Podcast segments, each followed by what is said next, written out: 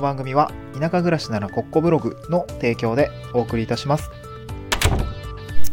はい、おはようございます。東京から淡島に家族で移住して、ライターやブログ運営をしたり、古民家を直したりしている小場旦那です。今日のトークテーマは、移住後の保育料を手たいなーみたいな、そんなお話ですね。脱サラ子連れ移住後の、まあ、保育料いくらなのっていうお話をしたいなと思うんですけれども、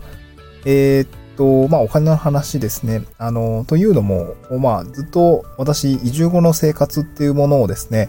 あの、お金を整理してブログに書いています。まあ今も書いていて、ちょっと若干今月、先先月、先々月ぐらいからちょっとあの、レシート溜まってきて、そろそろ整理したいな。まあクレジットの、引き落としが若干ずれちゃうっていうところがあって、若干時間を置いてやってるんですけど、まあそういうのも、あの、毎月ちょっと整理をして、まああの、一体ですね、あの、移住した人が移住後にいくらあっての、いくら生活にお金がかかっているのかっていうのを、まあ、紐解いているブログにを書いているんですけど、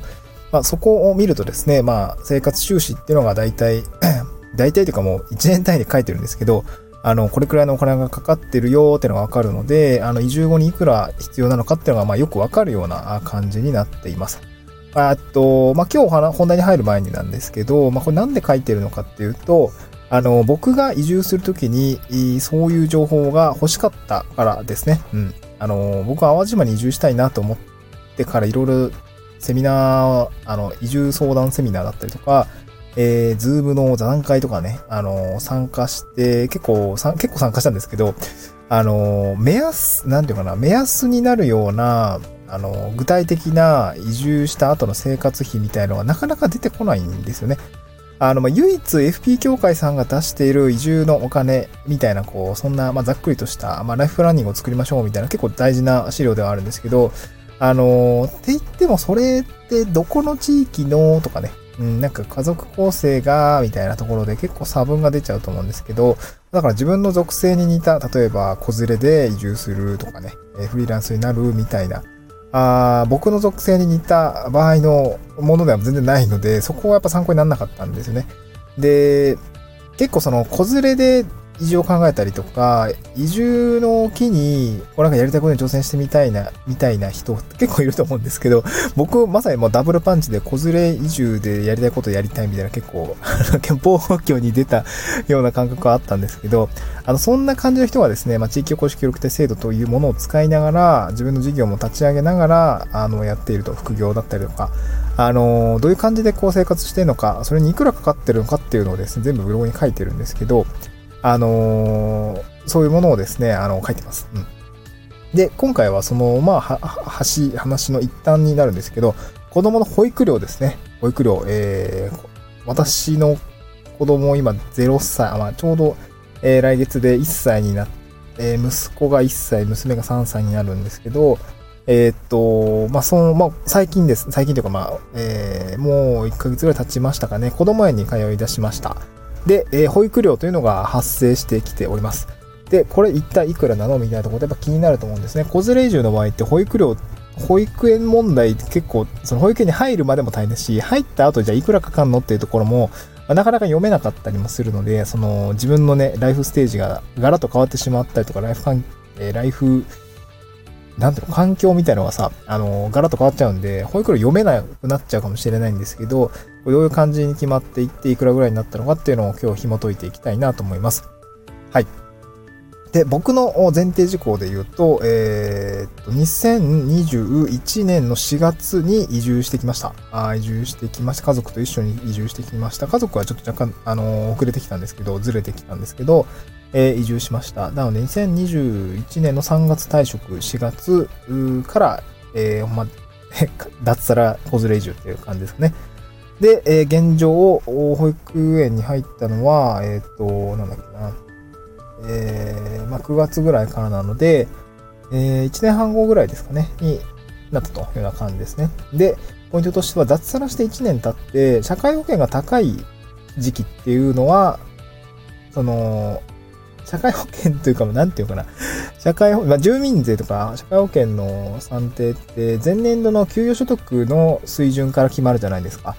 で、そこで住民税も決まって、で、住民税の金額によって保育料、保育料って結構変わったりするんですけど、なので、なんていうか、脱サラ1年目に子供園とか保育園入れてたら、多分相当保育料高かったと思うんですね。うん。前年度の年収が600万ぐらいだったんですけど、あの、それに基づく住民税もすごく高くって、で、その住、その高い住民税に基づいて保育料決まっていたとしたら、多分ね、月、うーん、まあね、5万、えー、1人5万ぐらい取られてたんじゃないかなと思うんですよね。確かね、算定表があって。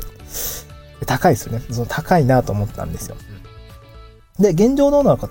ていうと、脱サラ1年目で、あの、かなり年収落ちたんですよね。あの、年収600万から200万ぐらいに落ちました。うん、で、副業、ちょっとやって210万ぐらいですかね。でも、ただ課税所得もやっぱり経費もすごく積んだので、あのー、かなり、なんていうのかな、あのー、課税所得自体は少ないです。なので、住民税自体もぐっと下がりました。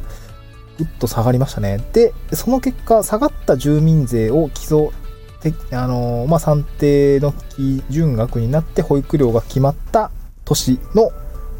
え子供へ入園というような形になって、お支払いにもっていう感じになったんで、え、こちらですね、かなり、え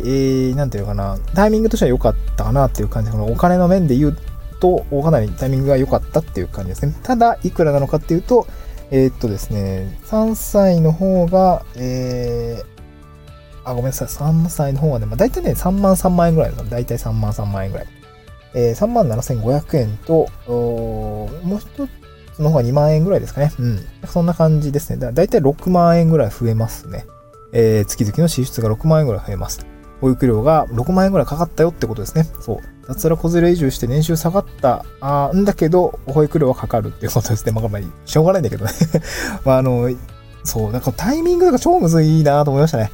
えー、超むずいなと思いました。ただ、やっぱ各自治体によっては3歳以降は保育料無償っていうところもあったりもするので、我が家の場合は、えー、っと、今年、どうなんだろうな。娘の保育料3歳なので、もしかしたらちょっと、このタイミングが読めないんですけど、どこからその、あの、無償化のタイミングになるかわかんないんだけども、あの、多分無償になるんで、もうちょっと下がりますね。なので、えー、子供一人分ですね、0歳、あの、1歳児の保育料ぐらいしかかからなくなるのかなって思うんですね。はい。だから月、まあ、3万円ぐらいですかね。うん。保育料、そんくらいに収まるんじゃないのかなと思って今、経過を見ているところでございます。そう。で、えー、これも本当にね、えー、その人の年収だったりとか、住民税の金額だったりとか、えー、子供の数だったりとか、そして自治体の、なんだろう、自治体とか、まあ国というか、あの、保育料無償みたいなところね、制度がちゃんと使えるものがあれば、えー、ぐっと抑えられるんですけど、そうじゃないとちょっとしんどいよとかね。まあ、あと保育園も認定こども園だったりとか、保育園だったりとか、幼稚園とかね、えー、認可外保育園とかだとやっぱ金額がどんどんどんどん変わってきちゃうので、この辺はね、かなりリサーチしておくといいのかなと思うんですけれども、えー、なかなか難しいですね。これ調べるのも難しいし、本当に入れるのかっていうところも難しいですから、あ結構子連れ銃っていうのはハードルが高いということだけは、あの、ご認識いただければなと思いました。まあね、あのー、いくらあったら、あのー、移住して生活が成り立つのか、みたいなことすごく不安なところだし、この保育料もね、かなり加味して考えると、意外と支出って高くね？みたいな感じで あの、不安になるかと思うんですけども、あの、まあ、まずはですね、数字を知るところからが重要かなと思いますので、まあ、あの、まあ、あの、すごく調べてほしいかなと思います。で、えー、ここからちょっと若干宣伝になるんですけど、淡路島に移住する場合、いくらかかるのかっていうところ、かつ子連れ移住の場合、いくらかかるのかっていうのは、えー、私のブログを読むのもいいんですけど、あの、ノートにまとめました。えー、ノートにまとめました。このスタンド F の概要欄にノートの記事貼り付けているんですけども、あの、ただちょっとあの出しにくいとか、あの、ち、あの中にですね、あの集落の、え、っと、なんだっけ、あの、町内会費の相場、相場というか、あのこんな金額ですとか、あと調べ方、具体的にここの集落の調べ方こうですみたいな感じの調べ方まで結構赤裸々に書いているので、あのー、担当直に有料ですね。有料にしてます。まあ、ただ、えー、9月30日まで300円なんですけど、今日まで300円なんですけど、あの、まあ、明日から600円に変えますっていうような感じなんで、ちょっと若干、あの、値上げの告知を、あの、ギリギリになっちゃったんですけど、させていただきたくて、今日お話と宣伝をさせていただきました。あの、興味がある方はですね、ぜひ、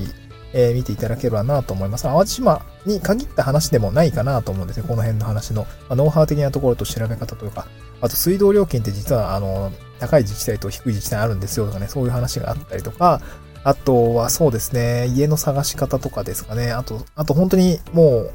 ざっと全部あの、僕が あの、暮らしに関わってるお金の費用の全部を出してしまっているので、あの、結構2万字ぐらいなんですけど、ボリュームなんですけど、まあ大体300円から600円で、あの、スタバのコーヒー1杯分ぐらいで、えー、出しておりますので、まあ、ぜひね、参考にしてみていただければなと思いますので、概要欄からあ覗くことができますので、えー、冒頭、あの、記事の